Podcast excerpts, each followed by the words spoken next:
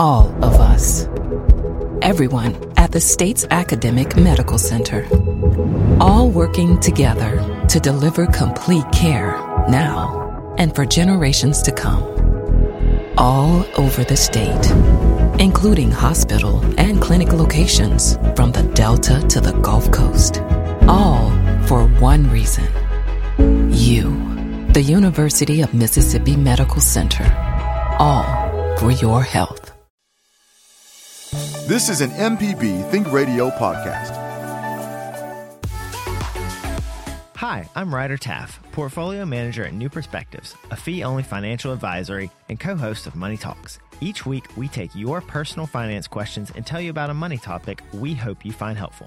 Money Talks can be heard Tuesdays at 9 a.m. on MPB Think Radio. Podcasts can be found on our website, money.mpbonline.org, or on your smart devices podcasting platform. This is Southern Remedy Kids and Teens on MPB Think Radio.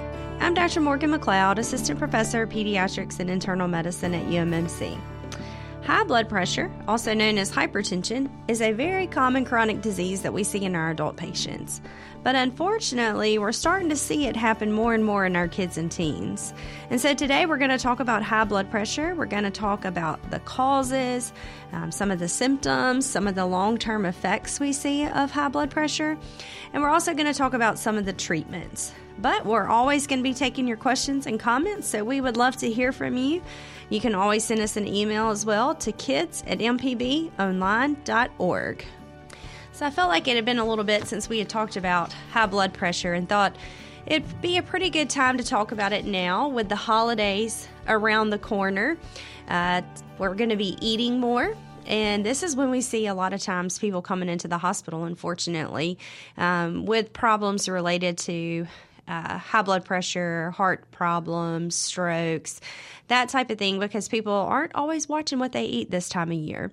And so I thought it'd be pretty good to go on and start talking about this, because uh, we know I want to hit on talking about sodium in particular, because we know there is a connection between sodium and blood pressure. Uh, so that's where we see a lot of the trouble coming in around the holidays. Uh, we were actually talking about that with some of our uh, residents the other day when we were I was talking to them about uh, what holidays to work and how you always see people come in around Thanksgiving and Christmas time with heart failure problems uh, because of all the sodium that they've taken in just with all the eating that we do over the holidays. So before we go to the holidays, thought this would be a good time to talk about this. So, hypertension, that's the fancy term that we use for high blood pressure. Um, so, if you hear your doctor say hypertension, that's what they mean. They're talking about high blood pressure. But hypertension is not just one blood pressure reading, so that's something important to know our blood pressure fluctuates all throughout the day. Um, certain situations may make your blood pressure go a little bit higher uh, than normal. So, if you're in a stressful environment, um, if you're having at work, maybe, or maybe you're having a stressful time with some family members in certain situations, you may notice that your blood pressure is running a little bit higher than normal. What we consider hypertension is when it is consistently running that high. So, if you're having a stressful event, your blood pressure is running a little bit high, but a week or two later, things are better and moving in the right direction, you recheck your blood pressure and it's back to normal, then we don't consider that hypertension. Um, this is more of a consistent elevation in your blood pressure. And so, what are the numbers? Uh, so, if depends on who you look at, but most people go by the American Heart Association's guidelines, which is what most of the internal medicine doctors follow. And we're going to say less than 120 over 80 is going to be ideal. Anything with that top number greater than 130 or that bottom number greater than 80 is what we consider uh, stage one hypertension. Anything with the top number above 140 or that bottom number above 90 is what we consider, stage two hypertension. So that's for adults. Um, for our kids, we look at it's a little more complicated uh, because you know with kids everything is based off of weight um, and percentages that's kind of how we do things with our children uh, because not every kid is the same Uh, so what we look at is we look at their we obviously we look at their blood pressure numbers, but we also take into account their gender, and we take into account their age and their height percentages. And so there's this big fancy table that we have that kind of lets us know where your where your child falls based off of that. And so we plug it in, we look and we see boy versus girl. Um, we look at the age, and then we scroll over to the height percentages. And so, based off of that, we can see kind of where your kid should fall for their blood pressure range. And anything above the 95th percentile for that would be considered high blood pressure. Once you hit age 13, so once you hit to be a teenager, we do the same uh, numbers as adults, just for simplicity's sake. But if your child is under 13, which I know that sounds crazy to think of a little kid having high blood pressure, but we see it all the time, unfortunately under 13, we have to look at that big fancy chart. So it's kind of hard to tell you does your child have high blood pressure just by looking at the number. Um, you know, after you've been doing it a while, you can kind of like recognize when certain numbers may be a little bit higher for certain ages. But to truly know for sure if your child has hypertension, we have to look at that chart, see where they fall on that chart, and if they do, if they have um, hypertension based off of that. Um, so that's kind of an overview of hypertension and what the numbers are because I feel like everybody's always asking numbers and what what should their goal be. And I think a lot of times as doctors, we don't really do a great job of telling people um, what we want to be.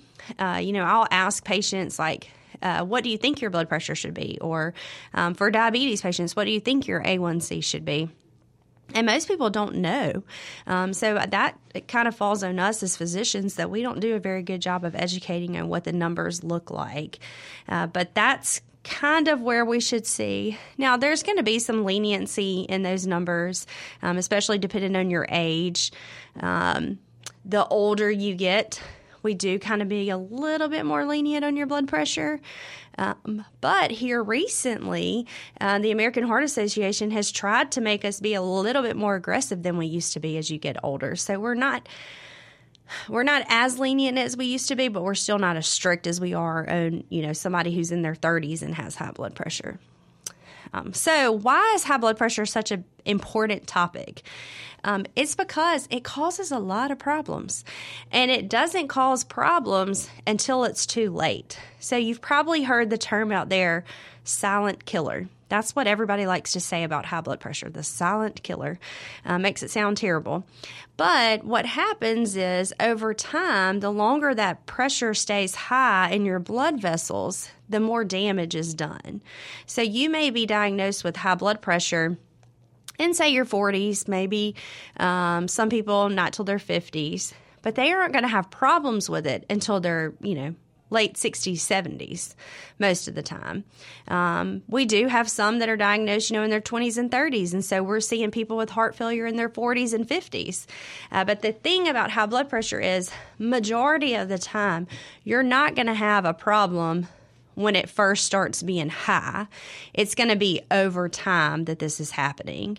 And so that's why it's so important to make sure you're going to your doctor at least once a year, having your blood pressure screened because you may feel totally fine. Our bodies do a great job at adjusting to those changes in pressure. So, most people, when they come see me and I tell them their blood pressure is high, they can't believe it because they feel fine. Or if I diagnose them with diabetes, they're like, Well, I feel fine. But it, our bodies do such a good job at kind of making you go back into a equilibrium kind of state where you feel fine even though your blood pressure is high. And so you don't realize it. And so that's why it's so important to make sure you're getting your screenings and know what your blood pressure is running. Um, we've got a caller so we'll go to james in gulfport. Good morning james. What's going on? Um, yes i'm 85 years old and i never took blood pressure medication until a, a year ago but uh, when, a year ago, my blood pressure was taken by my urologist, and it was 200 over 90. Well, that's pretty impressive that you made it to 85, number one, without having to get on any blood pressure medicine. So kudos to yes. you. Um, but so I, I, he told me to get a, a regular physician, which I did, and she put me on a medication with, of about 20 milligrams, of uh, Lipronacil, and it didn't bring it down very much. And so she raised it to um, 40, and it brought it down maybe a little bit more. But um, then she, she decided the side effects from it, from causing causing me to cough a lot, um, she changed me to losartan. Mm-hmm. And losartan, she put me on that with 50 milligrams. And then my last blood pressure was still like 176 over 90. And um, so she offered to move it up to um, 100 uh, on the losartan, up to 100 milligrams. Uh, but she said that's as high as that goes. That medication goes, and and I told her um, I didn't want to go that high. That um, that I would rather live with high blood pressure rather than risk it going down to low blood pressure. So um, that's where I am, and so I've been taking blood pressure medication. I take it every morning at seven o'clock, and um, and she said that's what I should continue to do, and that's what I'm doing. And she said acceptable for my age um, anything 150 over uh, 90 was acceptable, but I'm still up around 176. So I just wonder, is this just a, a problem of being old and there is, it will never return to normal again? Well, what do you think? So I think there's a couple of things, James, going on. Number one, at being at 85, um, the older you get, the little bit stiffer our blood vessels get, and so just by default, your blood pressure goes a little bit higher, just because your blood your blood vessels are just a little bit stiffer. Um, you bring up some good points in that you know you talked about how high your top number was.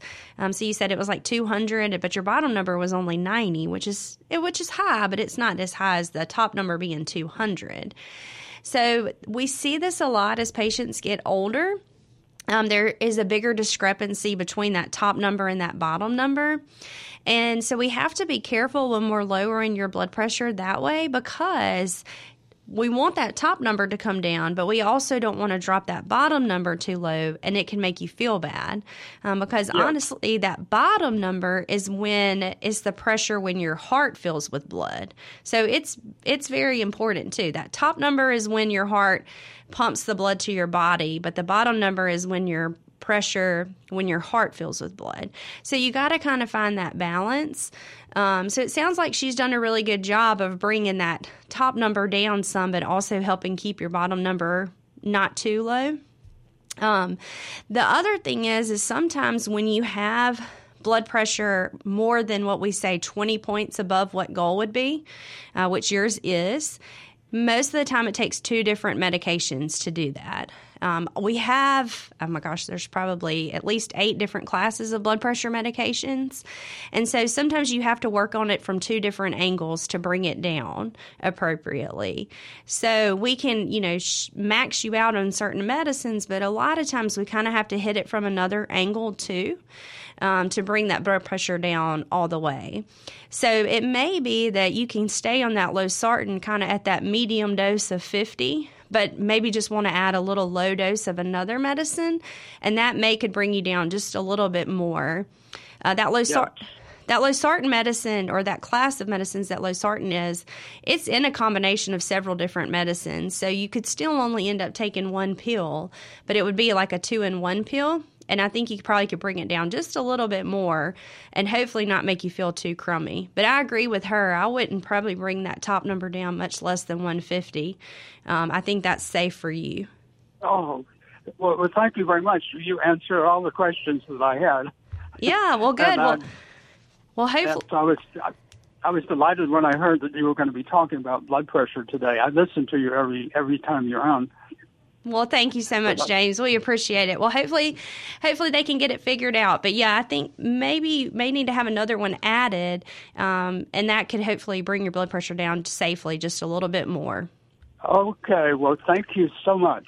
All right. Have a good day. Thank you, James. We are talking today about high blood pressure. If you have any questions or comments, we would love to hear from you. Send us an email to kids at mpbonline.org.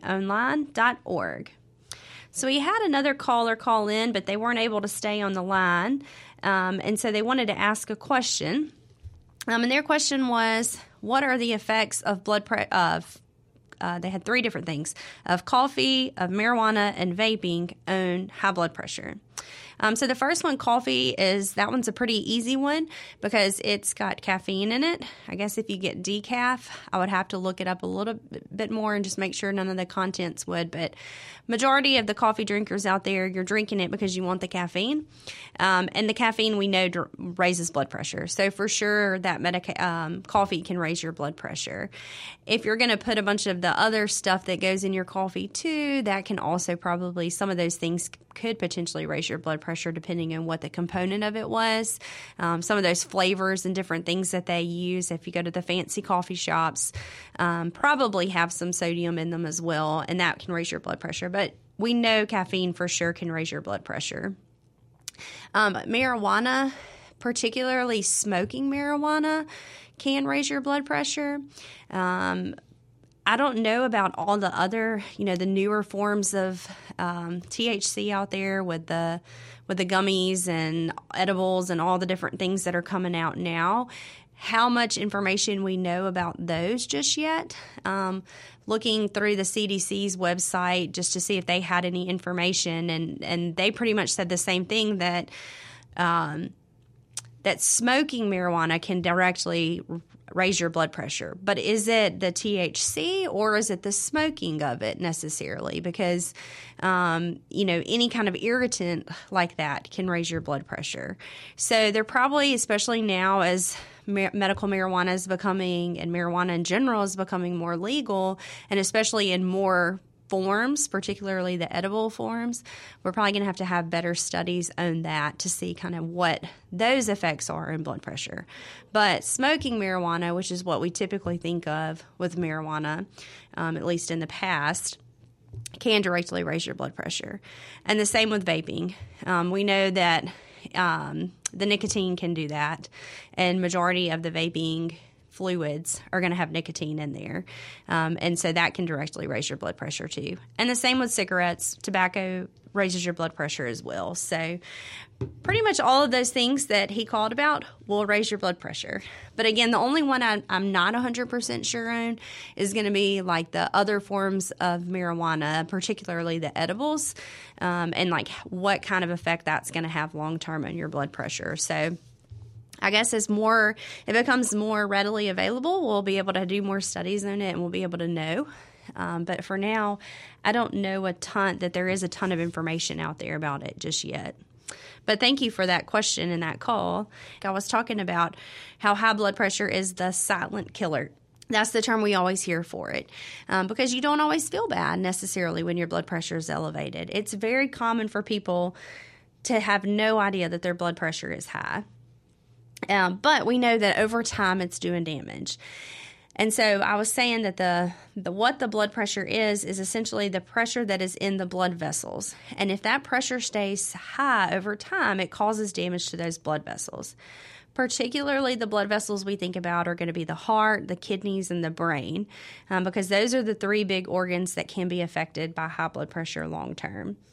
Um, so I found some statistics that for the first heart attack, about seven out of every 10 people that have their first heart attack have high blood pressure. Um, for a stroke, every, eight out of every 10 people who had their first stroke have high blood pressure. Um, seven out of 10 people with heart failure also have high blood pressure. Couldn't find numbers for kidney disease, but I would have to say majority of people that are on dialysis and have chronic kidney disease, it's are, are going to have high blood pressure. Very rare um, do you not. So, um, very, very common for high blood pressure to be related to all these different disease processes that we were talking about. Um, one out of every three adults in the U.S. is going to have high blood pressure, which is kind of crazy. Um, I'm sitting here looking right now, and it's like, uh, you know, three of us right now between me and Jay and the uh, and the caller. So one of us is probably going to have high blood pressure at some point. I don't know. Maybe one of y'all do. Um, so I'm. I feel certain I probably will. Both of my parents have high blood pressure, so probably at some point in my life I will. But yeah, one out of every three, which is kind of crazy when you think about that. kids, about 3.5% of all kids and teens right now have high blood pressure. So that's not a lot, but that number is definitely rising. So I'm not sure what that number will be in the next five years, maybe even higher. I feel like my idea of kids and teens having high blood pressure is a little skewed uh, because at our MedPeds clinic out at UMC, that's one of the things that we do is we take care of kids with high blood pressure. So we see it a fair amount. Um, but in the real world, it's not as crazy as it is. Um, but we see a pretty good bit of it. We see a lot of referrals um, from across the state with kids with high blood pressure. So it's definitely happening. So, what do you do? How do you check your blood pressure? Because I feel like you know, like I mentioned earlier, as physicians, we probably don't do the best job of telling you what numbers to look for. We also don't do a really good job of telling you how to check your blood pressure. There's lots of different blood pressure monitors out there. Um, so we'll get a lot of questions about that. Like, is there any particular one that's the best? Not really. Um, Omron is the brand that we use in our clinics, but that doesn't necessarily mean that's the kind of blood pressure monitor that you have to use. There's lots of different ones out there. Um, there are some blood pressure cuffs that are arm cuffs, and then there's some that are wrist cuffs. Now, there is a difference between those that can be important. So, those wrist cuffs are not going to be as accurate as the arm blood pressure cuffs. And that's because the further you get away from your heart, usually the higher your blood pressure is going to be. So if you check your blood pressure consistently in your wrist, it's probably going to be falsely a little bit higher than it would be if you were checking it in your arm. So that's just something to know. The other thing is you want to make sure that your blood pressure cuff fits your arm. So if your blood pressure cuff is too big for your arm, then you're going to have falsely low numbers. If your blood pressure cuff is too small for your arm, you're going to have falsely high numbers. So, just something to think about. You want to make sure that the blood pressure cuff fits your arm appropriately so that you can make sure that you're getting the most accurate numbers. So, ideally, you're going to have an arm cuff. You're going to have been sitting for at least five minutes, which I know sounds like a long time, but like I had mentioned earlier, our blood pressure fluctuates so much throughout the day and throughout certain situations. So, if you have been you know, cleaning your kitchen or walking around your house, putting up laundry, whatever it may be. Or maybe you just got home from work and you just sit down and take your blood pressure. Your blood pressure is probably going to be a little bit elevated. So you need to let your body have some time to regulate, to calm down. And then after about three to five minutes, you can take your blood pressure. You want to make sure you're sitting and that you have both feet on the floor. And the other thing is, don't talk when you're taking your blood pressure. Um, if you're ta- if you're talking as you're take as the machine is taking your blood pressure, that also can affect it and can raise your blood pressure a little bit higher than it normally should be. So, sitting with both feet on the ground, having sitting for at least five minutes, trying to be as relaxed as possible, and try not to talk during it, and take your blood pressure. You want to make sure that you try to take your blood pressure around the same time every day. Um, it doesn't have to be exact because everybody's day is different. Um, but if you can try to keep it around the same time, and I usually tell people to shoot for around a couple of hours after you would take your blood pressure medicine. So if you take your blood pressure medicine in the morning, um, you know, a couple hours after you would take your blood pressure medications. Uh, if you take your blood pressure medicines at night, that's fine. You want to take your blood pressure, you know, right after you wake up in the morning. That would probably give you the the more accurate um, reading for your blood pressure. You don't have to take your blood pressure multiple times a day.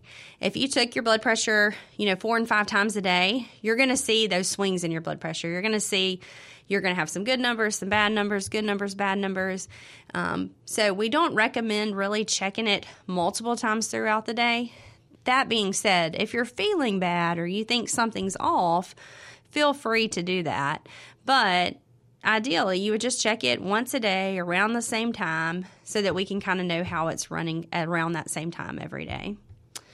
Um, looks like we got another caller. Miss Sue is on the line. Hey, Miss Sue, what's going on this morning?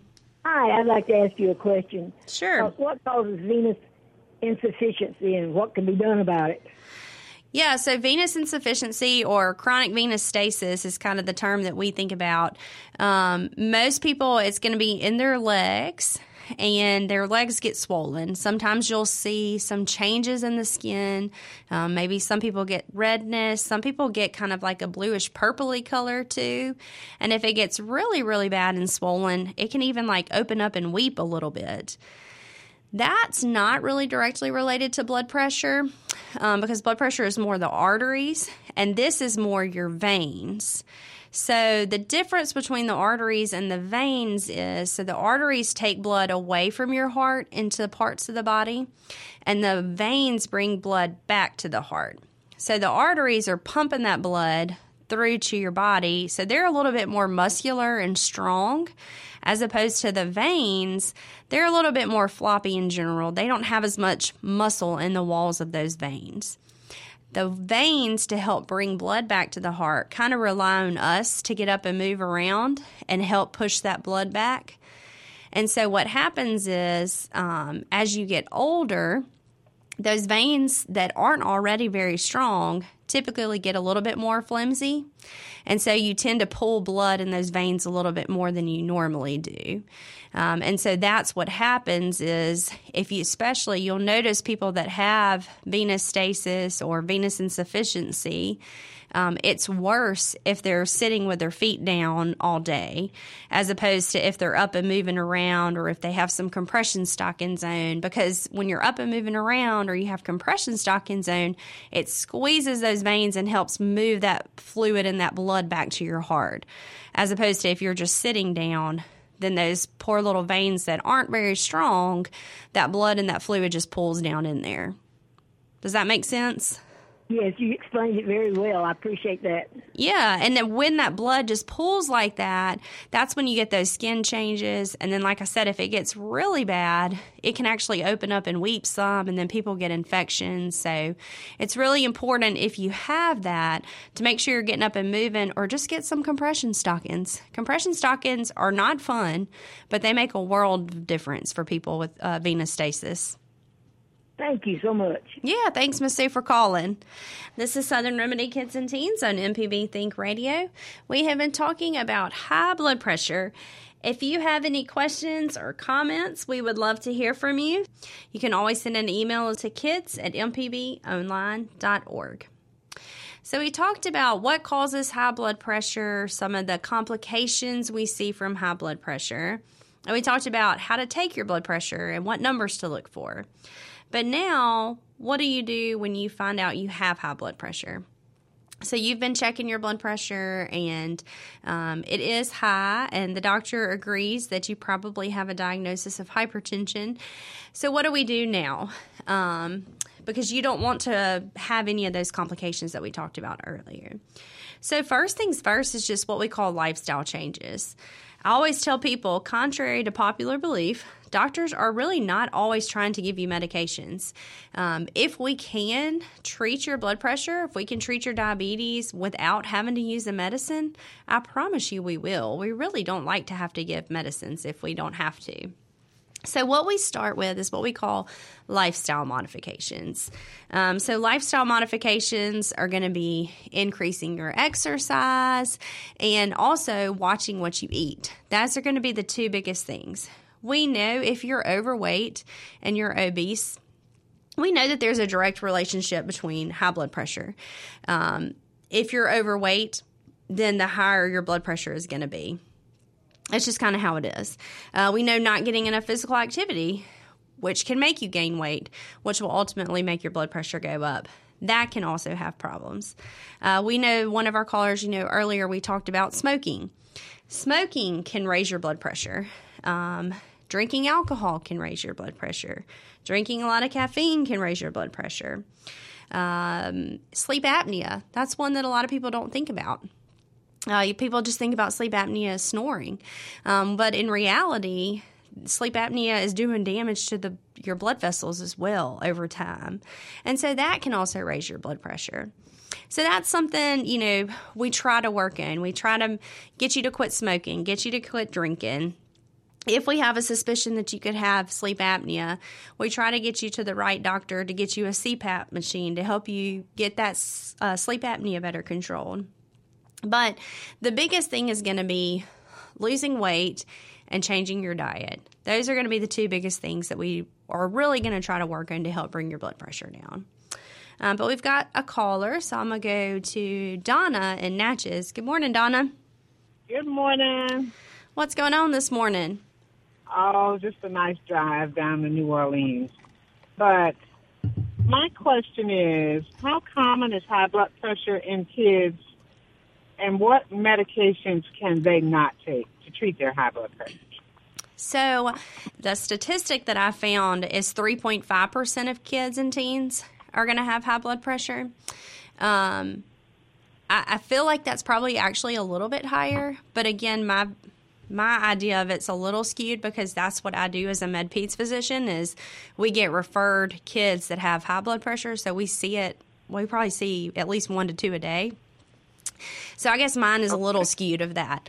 But I would say probably around 5% of kids. It's really not that many, but it's it's it's getting higher. We're seeing it more and more in our kids. Mm-hmm.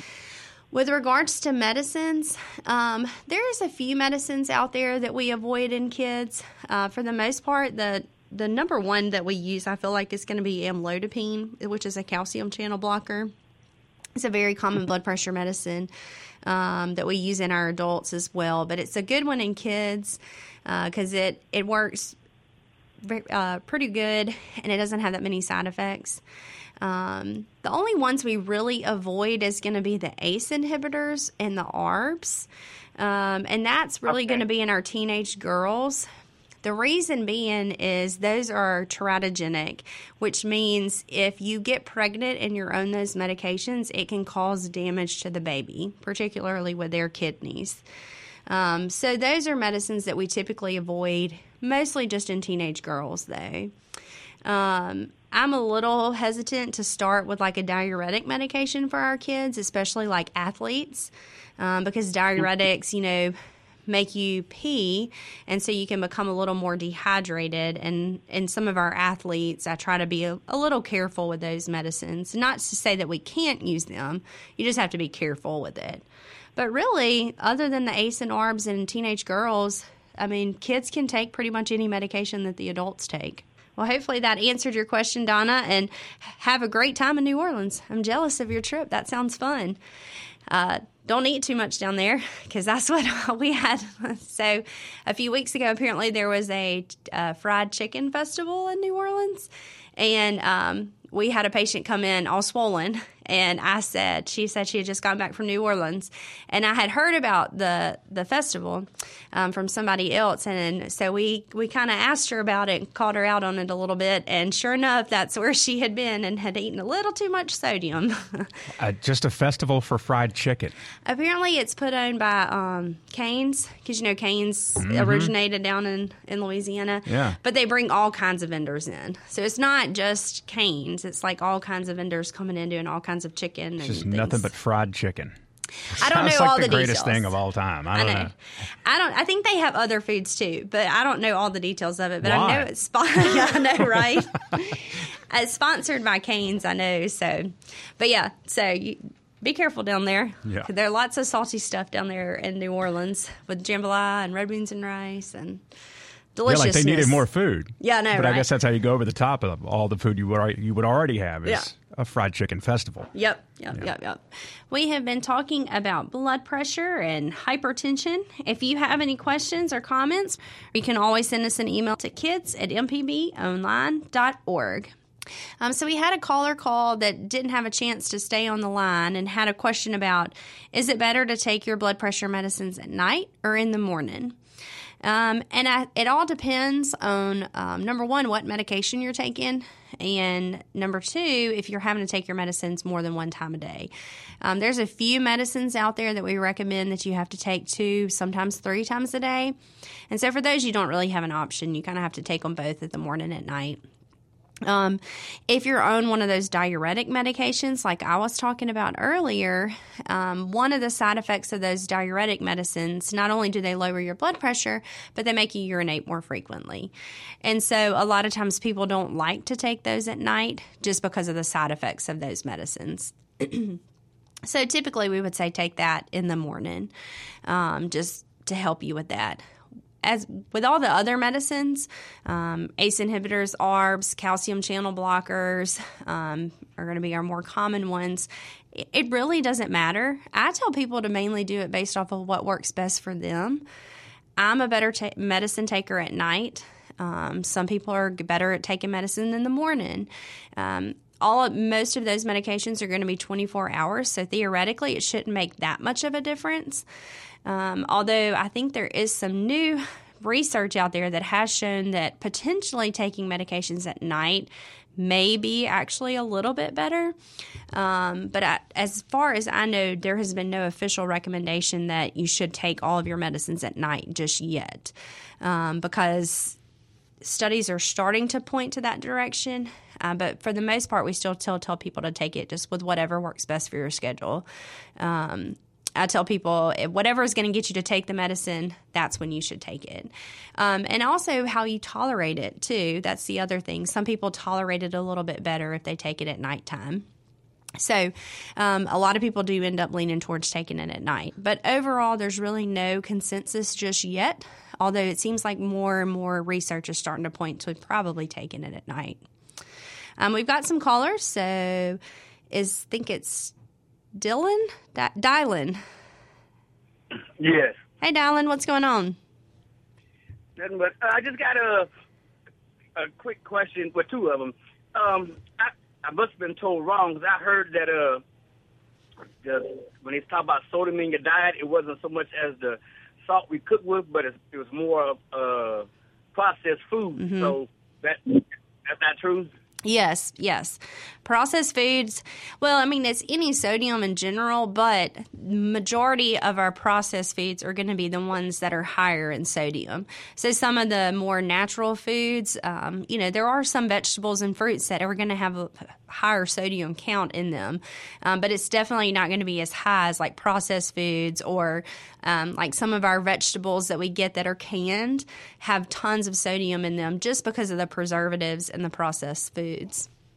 Okay, and and the other one is uh, I've had high blood pressure for a long time. I've never really got it regulated, and I just found out that I have asthma. Can can that affect my blood pressure?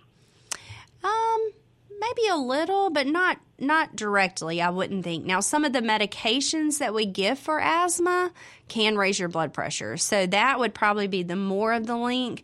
Um, not necessarily as much of like the process that's going on in your lungs, uh, but definitely, certainly, some of the medications that we give you for asthma can raise your blood pressure. Okay, so the the fact that I'm not getting all the in that I need, that doesn't make the heart or whatever have to pump hard or anything. It, it may play a role in it if it's very uncontrolled, but if you're if you're just now finding out about it, then it's probably not too terribly controlled. Um, and so I wouldn't think it was playing that much of a role. Now, if you have like um, sleep apnea, that definitely can play a role in it too. Um, so I don't know if you've been tested for that as well, but that probably plays more of a role, I would say, than than um, asthma would. But I guess it could affect it some, but not as much as the medications or, say, like a, a sleep apnea would. Okay.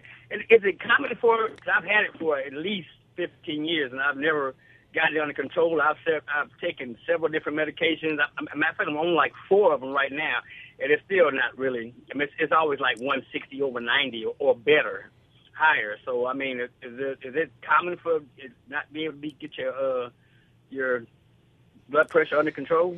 It all depends on every, you know, everybody's different, but I think they say majority of people it takes about two to three blood pressure medicines to get it under control. Um, so you know, four is definitely a little bit more than than, than normal. Um, the other thing I would make sure is that somebody has done a, what we call a secondary hypertension workup. So anytime you've been on four medicines or more, we want to make sure there's nothing else causing it. So we want to make sure your hormone levels are all okay. We want to check your heart, check your kidneys, the blood vessels to your kidneys. Um, there's several different things that we would check, but you want to make sure that somebody has worked you up for potentially other causes of the high blood pressure once you get on four or more. Uh, but yeah, majority of people, it's going to take two to three medicines to get their blood pressure down, unfortunately. Uh, but hopefully that helped and answered some of your questions. We'll go next to Trish. Good morning, Trish. Good morning, good morning. I wanted each of your opinion on sports drinks or energy drinks. Um, in regards to blood pressure or just overall thoughts? Regard to blood pressure, but overall also, but blood pressure specifically. So, definitely the energy drinks you have to be careful with um, because they have a lot of caffeine in them, um, which can raise your blood pressure. So, you have to be very careful with that. Not to say that you can't drink them if you have high blood pressure, for sure, uh, because people do all the time, just like they drink. Um, caffeinated coffee but you just have to do everything in moderation. So I would not be the person that goes out there and drinks two and three Red Bulls a day. But if you need, you know, just one caffeinated drink a day, I think that should be fine with your high blood pressure. The sports drinks should be okay too, as well, but you just have to look at some of the contents of those because some of those have a lot of electrolytes in them. So you want to make sure that you're checking on that to make sure it's not a ton of sodium and potassium in there. Um, you got to look for that just to make sure all that's okay. But I mean, everything in moderation should be fine um, as long as you're, you know, not doing this all day, every day. Um, if you drink it a few times a week, it shouldn't really cause that much of a problem. And those sports drinks, too, also have a ton of sugar in them. Um, and so do the energy drinks as well. So you got to look out for that as well. While it's not sodium and directly related to the blood pressure, you know, we talked about your weight, um, and being overweight can definitely raise your blood pressure. So if you're drinking these sugary drinks all the time, you're going to get put on weight, um, which can raise your blood pressure too. So I don't think it's a terrible thing, but they're probably not the best for you to drink. Uh, but if you just have to have those, you need something other than water. Um, as long as you do it in moderation, I think it should be okay. Yeah, we'll go next to Barbara. Good morning, Barbara. I wanted to ask you uh, which one of these medications was a diuretic. If I take amlodipine, uh, benzapril, and metoprolol. None of those are diuretics, actually. Okay. Well, I thought they were. I thought one of them he told me one of them was, but I guess it might have been one he took me off of. Maybe, yeah. The amlodipine is what we call a calcium channel blocker, and it works on the blood vessels. The benazepril is an um, ACE inhibitor, and it works on the kidneys. And then the metoprolol is a beta blocker, and it works on the heart rate and lowering the heart rate and taking some of the pressure off the heart that way. So actually, none Oh, of those are diuretics. Well, I just uh, I had to get up and use the bathroom about every two hours at night. I just wondering if one of them might be causing it. I didn't know. The only thing I would say is sometimes that benazepril can be com- combined with a, um, a diuretic medicine, um, but it, it's only benazepril. It doesn't say benazepril, hydrochlorothiazide, or anything like that. Uh, no, we just benzapril. Yeah, yeah. Then it, it doesn't sound like you do. So it may be something else going on. You may want to talk to your doctor about that if it if you're having to wake up that often because none of those medicines should do that necessarily. Oh, okay. Okay, well, thank you very much. You're welcome. You're welcome. Um, so hopefully this has been helpful with everybody with their blood pressure. Um, you know, like I said, lifestyle changes is going to be the biggest thing. Real quick before we get we get off of the lifestyle changes, sodium, as I mentioned earlier, is going to be the biggest thing in our diet that we can change to help your blood pressure. So most Americans eat somewhere around 3,400 milligrams of sodium a day, when the recommended dose is actually about 2,400 milligrams a day. And if you have high blood pressure, it's actually 1,500 milligrams a day. Um, and so we're eating about 3,400. So look at whenever you're buying things, make sure you look at the labels, look for the sodium content. Um, if you're getting vegetables or fruits or anything like that that's canned, really try to wash those and rinse those. That helps lower the sodium count. And then avoiding processed foods. That's the other big thing to help lower your sodium. And then stay active Make sure you're getting plenty of sleep. All of those things should help with your blood pressure. Thank you, everybody, for calling. We appreciate it. We had some great callers and some great questions. Thank you, Jay, for producing, and Charles for being our phone screener. Uh, this has been uh, Southern Remedy. It's funded in part by a grant from the University of Mississippi Medical Center and generous support from listeners like you.